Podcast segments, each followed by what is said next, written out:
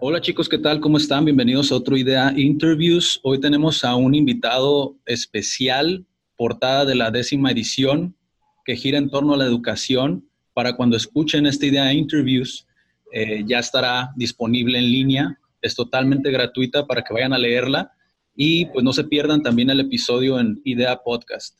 Primero que nada, Mario, nos encantaría saber, cuéntanos un poquito de ti, a qué te dedicas, para la gente que a lo mejor no está tan familiarizada. Mi nombre es Mario Rivera, soy profesor de matemático, soy profesor de matemáticas.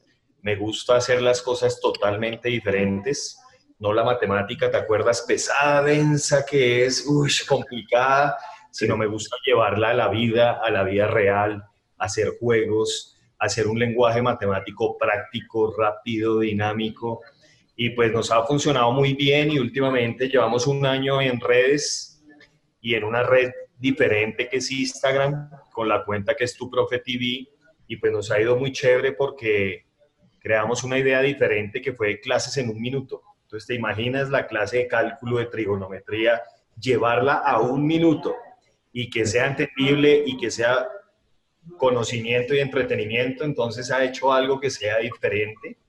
Ese es mi campo, soy más matemático y profesor de aulas, no tanto de redes. Entonces he trabajado con poblaciones eh, con déficit de atención, con dificultades, en cárceles, con discapacidades, y ves, entonces nos ha tocado buscar un lenguaje mucho más dinámico, más práctico, porque la gente a la que llegamos, por lo menos matemáticas, que es lo que está en la red, es matemática para no matemáticos. ¿Ves? Un adulto de 60 años, ¿cómo le explicas tú que ha dejado de estudiar tanto tiempo? ¿Cómo le llevas ese lenguaje para que él se enamore y vuelva a tener ganas de estudiar?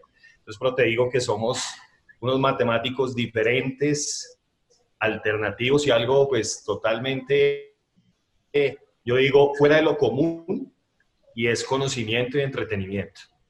Una de las cosas que nos, nos llamaron muchísimo la atención en, en IDEA fue esta parte de, de, los videos, ¿no? Porque muchas veces, sobre todo en docentes, no se da tanto el hecho de que les guste grabarse o incluso la, la espontaneidad con la, que, con la que muestra como esa parte en tu Profe TV. Y viéndolo así desde fuera de la educación, para usted cree que existe alguna problemática dentro de todo este mundo, porque es un mundo bastante grande, muy amplio incluso, pero desde el punto de vista de, suyo, eh, ¿cuál cree que sea el problema y cuál cree que sea la solución dentro de la educación? Bueno, hay algo, yo pienso que la educación, mira, se está perdiendo el gusto por aprender. Cada vez es el contenido, te entrego el material, léelo, infórmate, soluciona tú, haz tú, y todo se vuelve aburrido.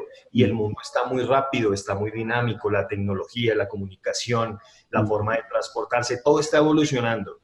Pero la educación se está quedando. Si ves, todavía estamos con métodos tradicionales de hace 50, 100 años y el estudiante ahorita se aburre. ¿Sabes qué me, me, causa a mí mucha curiosidad? Es la tecnología, cómo va y el entretenimiento los videos, las cosas. Y a mí los chicos me dijeron, porque siempre trabajamos proyectos innovadores, y este proyecto de tu Profe TV es un reto. De un estudiante me dijo, Mari, tú trabajas innovación educativa, ¿qué vas a hacer? A ver, muéstrame, muéstrame, ven, planteemos. Esto es un proyecto de investigación, lo que tú ves ahí. Y es como un profesor, como tú lo dices, tenemos que utilizar las herramientas que hay hoy en día, porque si te das cuenta, hay muchas cosas, pero hay que traerlas, hay que traerlas, el cine, la tecnología, los celulares, o sea, todo evoluciona y la educación seguimos con el papel, la hoja. Total. Y los preguntan ese, ¿y para qué? Oye, ¿yo para qué quiero saber álgebra en la vida? ¿Para qué quiero que son X, Y, Z? Pero cuando tú les enseñas bases de un cálculo vectorial, los metes a un computador y diseñamos sólidos en 3D con ecuaciones y uno dice, oye, este X a la 2 menos Y a la 2 era esto. Y uno, si ves que sí sirven para cosas, tú los enamoras primero, mira, y después el conocimiento entra muy chévere. Entonces yo pienso que la habilidad que tiene la educación actual es que estamos perdiendo el gusto por aprender. Y en todas las carreras, si tú quieres estudiar, eh, no sé, derecho, arquitectura, chévere cuando son sus sueños y ellos los plasman, sus ideas, ¿sí ves? Pero ya todos nos encajamos en unos pensum o en un contenido temático que debe ser así y estructurado y no abre otras capacidades, no deja entrar. Entonces pienso que ahí es donde está la falta. Tenemos que volver a recuperar el gusto por estudiar. Piensa que la, la distribución de lo que es la educación influye en algo, es decir, en, en, su caso, pues tiene YouTube e Instagram, ¿no? Que son como muy, muy, muy constantes como dentro del proyecto, pero piensa que también tenga mucho que ver eso como que de parte a lo mejor del docente exista como también la, el querer como compartir esa parte, ¿no? Porque veo que a usted se le da muy bien, pero personalmente y en IDEA y en otros proyectos educativos, hemos visto mucho eso, ¿no? Que muchos eh, docentes a veces les cuesta esa parte de, de, poder compartirlo a nivel global, porque ya es un nivel todavía un poco más, más allá, ¿no? Mira que ahí también te digo de pronto a los docentes, a nosotros los profesores, también nos toca aprender. ¿Sí ves? Es que también ya hoy en día, sabes que si estás para un grupo de personas al frente, bueno, ¿cómo está tu lenguaje, tu programación neurolingüística? Es, también nos toca. Entonces uno de docente, nos quedamos solo con el contenido que sabemos, también nos toca investigar, ¿sí ves? Entonces nos están exigiendo, es que hoy nos exigen que nos involucremos. Mira que la red fuerte en la que a mí me gusta trabajar más que todo es en Instagram. Y lo hago es porque ahí están casi todos los jóvenes. Y comencé a seguir en Estados Unidos a muchos profesores de grados de primera infancia, los que son pre-kinder, kinder, transición, no sé en México cómo le dicen a los primeros grados. Las profesoras tú ves y son populares, suben todo, las actividades que hacen. Yo veía, hay unas clases impresionantes y mira que de ellas es la que yo dije, sí, claro, aquí hay que llegar. Entonces comencé a trabajarlo. Soy matemático, pero creo que la materia más importante de todas es humanidades, español, literatura, expresión. Te lo digo como matemático, de pronto a algún compañero no le guste mucho lo que estoy diciendo, pero es que es importante tu forma de expresar. Hoy en día los chicos que se expresan, que manejan, que dominan la lengua, la comunicación, es, o sea, son mejores los resultados que el que sabe resolver miles de ecuaciones. Sí. el conocimiento ahorita une todas las materias. Entonces, por eso es que me gusta con los chicos hacer cosas y ellos mismos me exigen.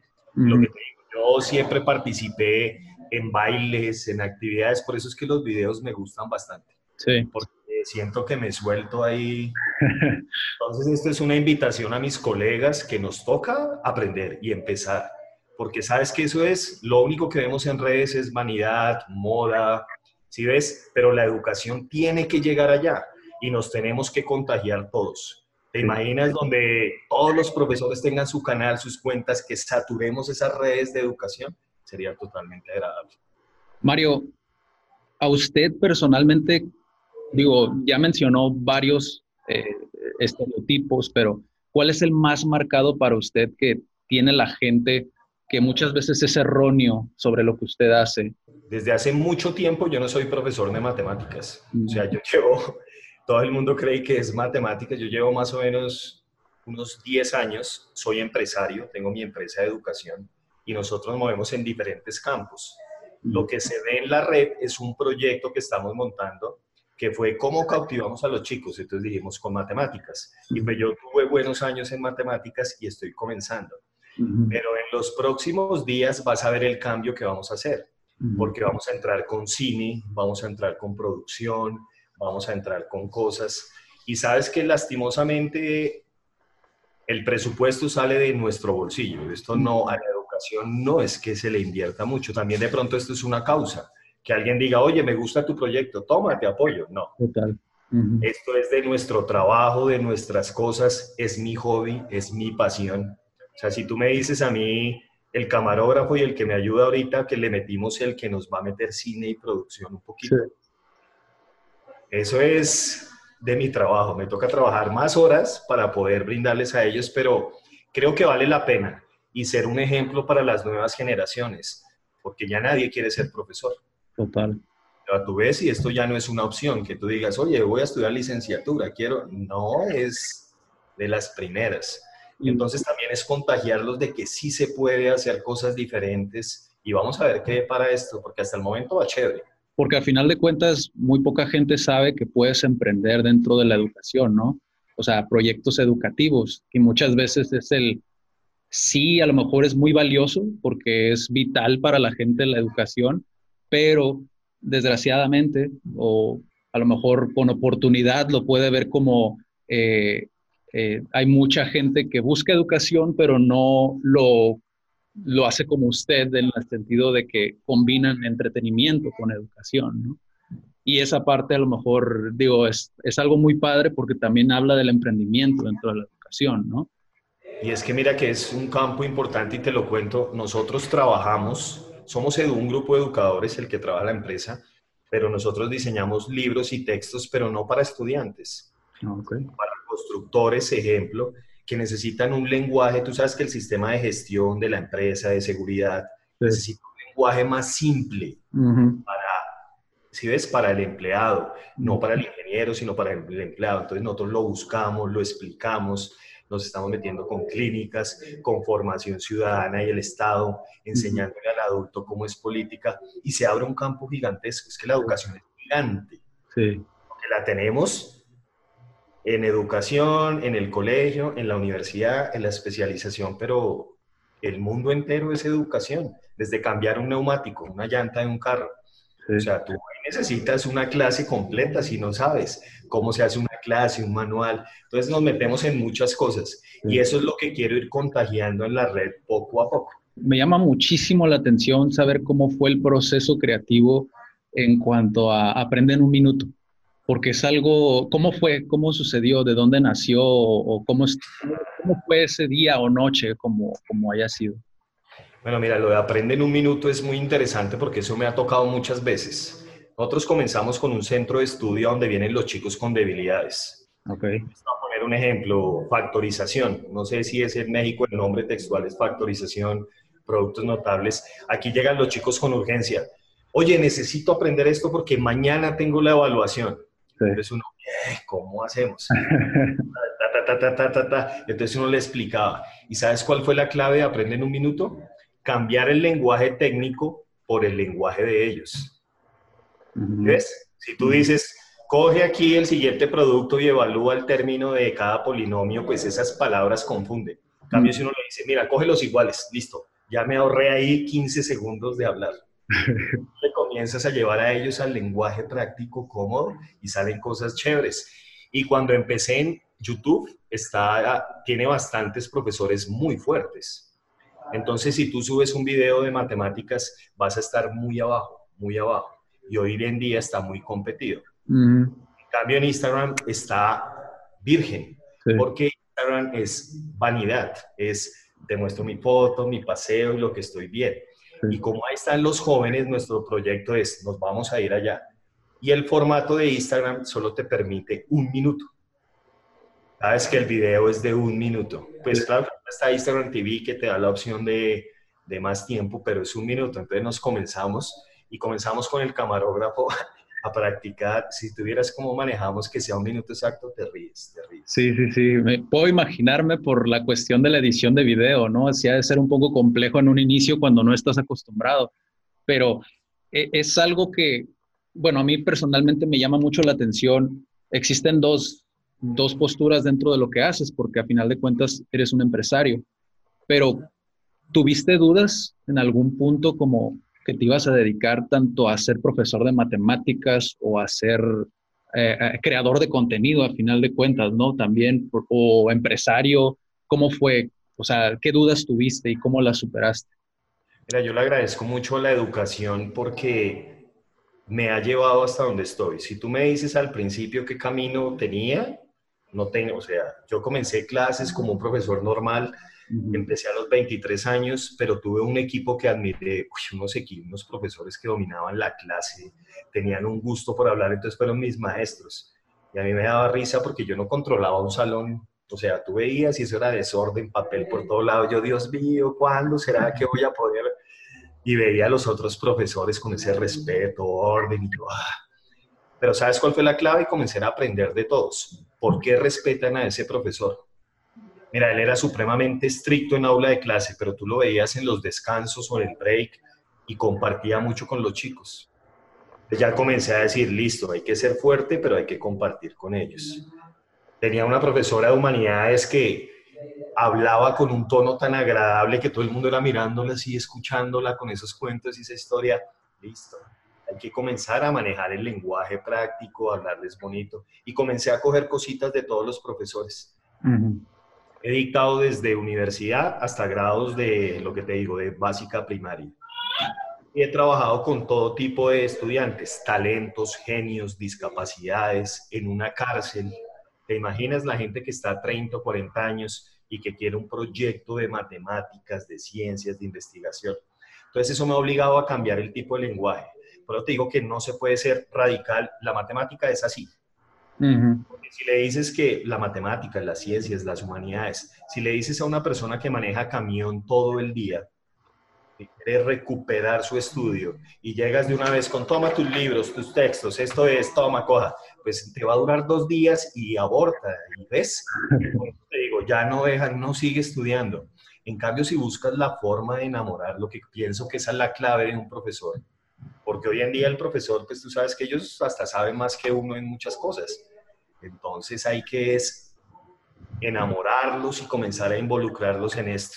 Y comenzó a salir ese trabajo, comencé proyectos, me comenzaron a llamar para una cosa, para la otra, comencé a grabar unos videos y comencé lo de Instagram suavecito con un video molestando de un minuto, después subí dos, tres y comenzaron a agregarlo y a compartirlo. Y hoy en día es mi pasatiempo es mi desestrés. O sea, mm. tú me ves de la semana y yo no tengo que grabar videos y se me ocurren y sabes que es agradable porque la vida, a veces tú por las noches estás pensando cosas como todos, problemas y todo, y no, yo me pongo ahora a escribir. me pongo a escribir y sí, es muy chévere. Sí. Muy chévere. Y por eso te digo que lo que viene, o sea, es diferente. ¿Y por qué me gusta Instagram? Porque, digamos, estoy entrando como producto nuevo no hay mucho profesor que haga contenido de un minuto. Sé que más adelante, o sea, me gusta ser como el pionero en esto. Ok. Que siga, pues ya que la coja. Y ahí vamos suavecito. Es diferente, ¿no? Al final de cuentas, creo que eso es como el plus. A lo mejor donde muchos ven crisis, dentro de lo educativo tú ves oportunidad, ¿no? Sí, es muy chévere. ¿Cuál crees tú que es el perfil para una persona que quiere dedicarse en alguna de las ramas dentro de la educación, porque ya dijimos es muy vasto, ¿no? Pero ¿cuál crees tú que sea el perfil, esas cosas que sí o sí una persona debería de, tener? Bueno, yo por lo menos pienso que alguien que quiera educar tiene que tener pasión. O sea, hay que tener pasión por esto. Porque si no, tú vas a transmitir conocimiento. O sea, es que no, ya no transmitimos conocimiento. Nosotros transmitimos es motivación al conocimiento.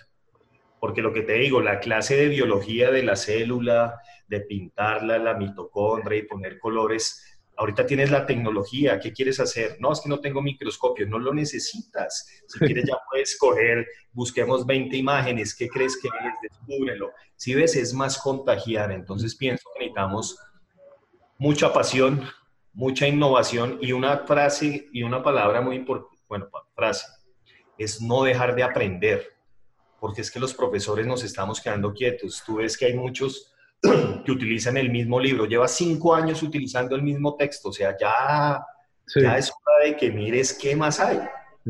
Sino que a uno no le gusta porque nos toca estudiar. Nosotros somos los que enseñamos a estudiar, a investigar y nosotros mismos no lo hacemos. Entonces, ¿ves? Toca recuperar esa fuerza. Entonces, lo que le digo a mis colegas, pasión, ganas, innovación, y pienso que la educación es una carrera que va a tener muchos, o sea, puede ser muy lucrativa. Porque pues no es hablar aquí de cuánto te ganas tú si haces o cuánto es tu salario, pero sí puedo decir que si uno trabaja podemos estar al salario igual de cualquiera, de un, arquitecto, de un médico, o sea, hay, pero hay que hacer cosas diferentes. Aprender más, ¿no? Como Aprender. Sí, exacto. Mario, Mencionaste ya también algunos, pero si tuvieras que elegir uno, ¿cuál crees tú que haya sido tu mayor obstáculo y cómo lo superaste? Mira, yo pienso que esto, hay un miedo que tenemos nosotros a cambiar. Y uno de profesor, si tú tienes un grupo de 15 estudiantes que conoces, entonces tu miedo ya lo controlas. Pero ¿qué pasa cuando no son 15, sino son 50? ¿Qué pasa cuando ya no son 50, sino 100?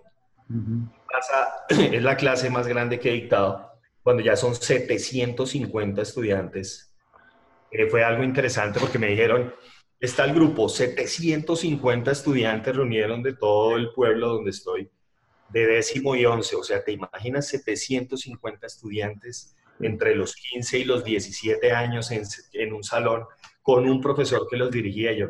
Si ves ese miedo que uno tiene y uno, uh, y fue a hacer las cosas con el cambio, fue a hacer el cambio. Y mira que pienso que un obstáculo y que se lo he mostrado a muchos colegas que tenemos, y yo también para esa brecha, es que manejamos una sola materia.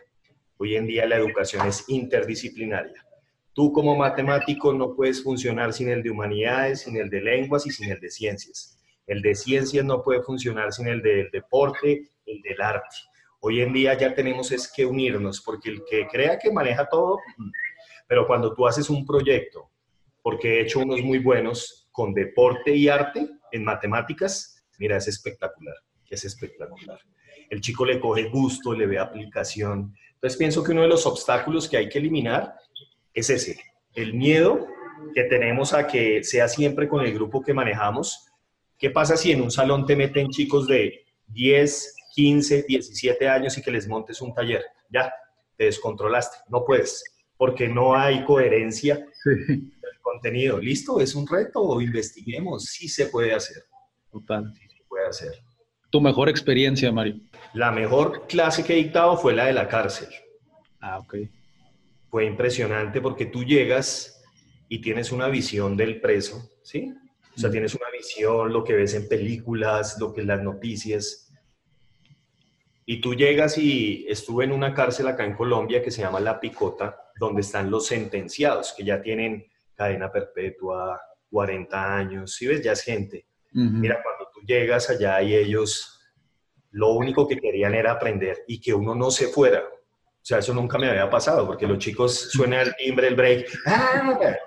Allá tú llegas, no te vayas, ven, sigue, está muy chévere. O sea, esa energía que se sintió ahí porque tú eras el profesor fue muy agradable.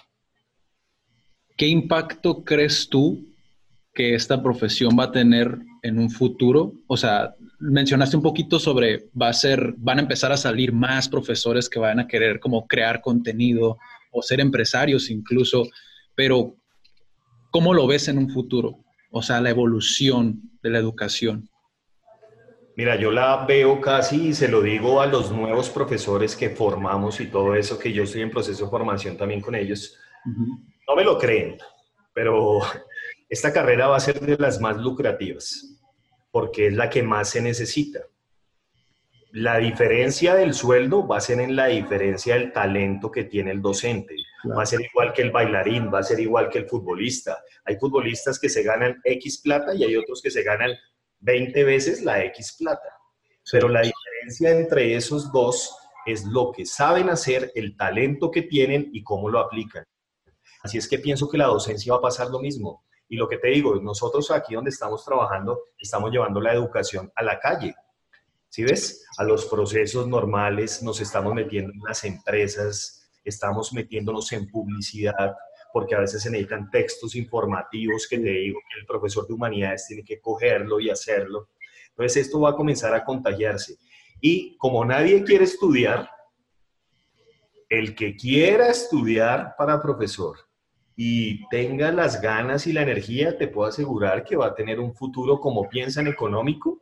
Es una satisfacción cuando tú haces, mira, aquí en Chía uno sale y a los profesores no nos conocen como Mario, Andrés, Camilo, sino chao, profe, hola, profe. Todo el mundo nos saluda así en la calle, pero es muy agradable. ¿Sabes por qué? Porque todo es trabajado, es chévere. O sea, tú ves a veces los políticos y los ven ahí, hasta luego, ¿cómo estás? Pero todo el mundo tiene la visión de corruptos, de cosas. Nosotros de verdad que trabajamos por hacer patria, por hacer país, por hacer mundo. Entonces hay que seguirles a los que estudian educación y tengan energía, ganas, quieran hacer contenido, cosas raras, mezclarlas con las artes. Uy, es muy chévere. Si tú tuvieras a un, supongamos que a un Mario más joven en la cuestión de que va iniciando apenas dentro de la docencia, ¿cuáles serían las tres cosas que tú le enseñarías para hacer lo que tú haces hoy?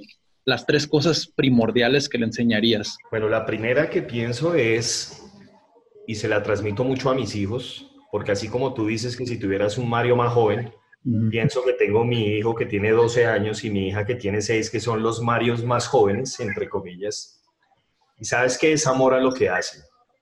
Desde barrer la casa, o sea, es que no importa la profesión, donde tú tengas amor por lo que haces, todo te va a fluir. Todo te va a fluir. Ama lo que haces. O sea, ese es el número uno. El segundo, hay que tener fe. Pero es que la fe es a procesos. Uno quiere, y los jóvenes, lo que te digo hoy, quieren estudiar una carrera hoy y que mañana tengan sueldos gigantes, que tengan su casa. Y sabes que de pronto eso nos lo ha vendido también el consumo.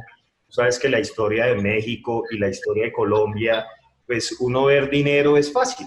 O sea, si entras por el camino. El segundo, hay que tener fe. Pero es que la fe es a procesos. Uno quiere, y los jóvenes, lo que te digo hoy, quieren estudiar una carrera hoy y que mañana tengan sueldos gigantes, que tengan su casa. Y sabes que de pronto eso nos lo ha vendido también el consumo. Sabes que la historia de México y la historia de Colombia, pues uno ver dinero es fácil. O sea, si entras por el camino. El segundo, hay que tener fe. Pero es que la fe es a procesos. Uno quiere, y los jóvenes, lo que te digo hoy, quieren estudiar una carrera hoy y que mañana tengan sueldos gigantes, que tengan su casa. Y sabes que de pronto eso nos lo ha vendido también el consumo. Sabes que la historia de México y la historia de Colombia, pues uno ver dinero es fácil. O sea, si entras por el camino. El segundo, hay que tener fe. Pero es que la fe es a procesos. Uno quiere, y los jóvenes, lo que te digo hoy, quieren estudiar una carrera hoy y que mañana tengan sueldos gigantes, que tengan su casa. Y sabes que de pronto eso nos lo ha vendido también el consumo. Sabes que la historia de México y la historia de Colombia, pues uno ver dinero es fácil. O sea, si entras por el camino. El segundo, hay que tener fe. Pero es que la fe es a procesos. Uno quiere, y los jóvenes, lo que te digo hoy, quieren estudiar una carrera hoy y que mañana tengan sueldos gigantes, que tengan su casa. Y sabes que de pronto eso nos lo ha vendido también el consumo. Sabes que la historia de México y la historia de Colombia, pues uno ver dinero es fácil. O sea, si entras por el camino. El segundo, hay que tener fe. Pero es que la fe es a procesos. Uno quiere, y los jóvenes, lo que te digo hoy, quieren estudiar una carrera hoy y que mañana tengan sueldos gigantes, que tengan su casa. Y sabes que de pronto eso nos lo ha vendido también el consumo. Sabes que la historia de México y la historia de Colombia, pues uno ver dinero es fácil. O sea, si entras por el camino. El segundo, hay que tener fe. Pero es que la fe es a procesos. Uno quiere, y los jóvenes, lo que te digo hoy, quieren estudiar una carrera hoy y que mañana tengan sueldos gigantes, que tengan su casa. Y sabes que de pronto eso nos lo ha vendido también el consumo. Sabes que la historia de México y la historia de Colombia, pues uno ver dinero es fácil. O sea, si entras por el camino. El segundo, hay que tener fe. Pero es que la fe es a procesos. Uno quiere, y los jóvenes, lo que te digo hoy, quieren estudiar una carrera hoy y que mañana tengan sueldos gigantes, que tengan su casa. Y sabes que de pronto eso nos lo ha vendido también el consumo. Sabes que la historia de México y la historia de Colombia, pues uno ver dinero es fácil. O sea, si entras por el camino. El segundo, hay que tener fe. Pero es que la fe es a procesos. Uno quiere, y los jóvenes, lo que te digo hoy, quieren estudiar una carrera hoy y que mañana tengan sueldos gigantes, que tengan su casa.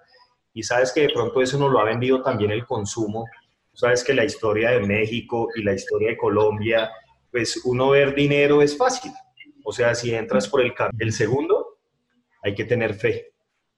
Pero es que la fe es a procesos. Uno quiere, y los jóvenes, lo que te digo hoy, quieren estudiar una carrera hoy y que mañana tengan sueldos gigantes, que tengan su casa. Y sabes que de pronto eso nos lo ha vendido también el consumo. Sabes que la historia de México y la historia de Colombia, pues uno ver dinero es fácil. O sea, si entras por el camino. El segundo, hay que tener fe. Pero es que la fe es a procesos. Uno quiere, y los jóvenes, lo que te digo hoy, quieren estudiar una carrera hoy y que mañana tengan sueldos gigantes, que tengan su casa. Y sabes que de pronto eso nos lo ha vendido también el consumo. Sabes que la historia de México y la historia de Colombia, pues uno ver dinero es fácil. O sea, si entras por el. El segundo, hay que tener fe. Pero es que la fe es a procesos. Uno quiere, y los jóvenes, lo que te digo hoy, quieren estudiar una carrera hoy y que mañana tengan sueldos gigantes, que tengan su casa. Y sabes que de pronto eso nos lo ha vendido también el consumo. Sabes que la historia de México y la historia de Colombia, pues uno ver dinero es fácil. O sea, si entras por el camino. El segundo, hay que tener fe. Pero es que la fe es a procesos. Uno quiere, y los jóvenes, lo que te digo hoy, quieren estudiar una carrera hoy y que mañana tengan sueldos gigantes, que tengan su casa. Y sabes que de pronto eso nos lo ha vendido también el consumo. Sabes que la historia de México y la historia de Colombia, pues uno ver dinero es fácil. O sea, si entras por el. El segundo, hay que tener fe. Pero es que la fe es a procesos. Uno quiere, y los jóvenes, lo que te digo hoy, quieren estudiar una carrera hoy y que mañana tengan sueldos gigantes, que tengan su casa. Y sabes que de pronto eso nos lo ha vendido también el consumo. Sabes que la historia de México y la historia de Colombia, pues uno ver dinero es fácil. O sea, si